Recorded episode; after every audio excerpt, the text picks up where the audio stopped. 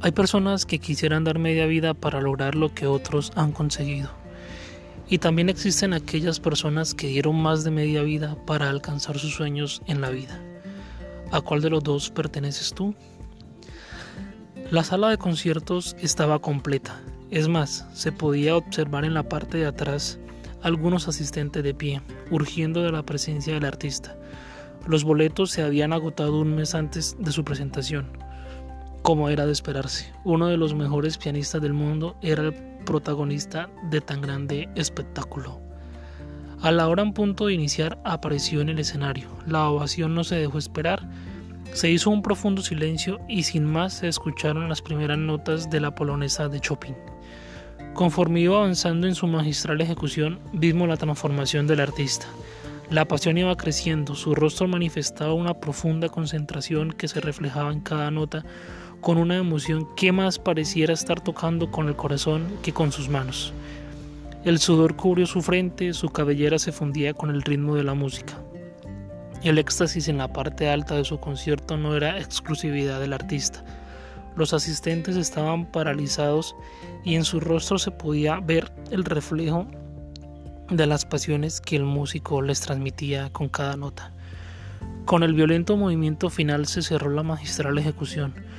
Los aplausos fueron desbordantes, el público de pie lanzaba gritos de júbilo y de felicitación.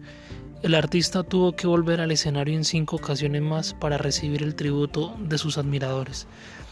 Ya una vez en su camerino, los más importantes personajes de la ciudad tuvieron el gran privilegio de saludarlo personalmente, y entre ellos se encontraba una distinguida dama que hizo el siguiente comentario. Maestro, ha tocado en forma por demás magistral. Yo daría la mitad de mi vida por ejecutar un concierto como el que usted ha hecho hoy. El artista con una gran humildad le contestó, yo ya lo he hecho señora. La admiradora agregó, sé que se ha preparado durante muchos años, pero explíqueme algo, ¿de dónde le sale toda la fuerza que usted transmite? El pianista respondió, de la pasión que siento por lo que hago. Ella es la impulsora que me hace lograr todo en plenitud. Nunca he podido ejecutar una pieza si primero no la siento y cuando logro despertar esa musa mágica dentro de mí que es la pasión, sé que toco porque la siento en el alma. De hecho, no creo que nada grande se pueda lograr sin ella. Es la fuerza que nos ha permitido tener magistrales obras de arte, iniciar grandes proyectos, es la impulsora de la creatividad es la fuente de energía más poderosa que radica en el corazón de todos los seres humanos.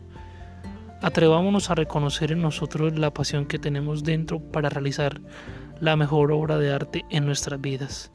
Siendo lo que somos, teniendo lo que tenemos y aún faltándonos lo que nos falta, por la pasión podemos brillar y hacer la diferencia en nuestro hogar, en la fuente laboral o en la sociedad.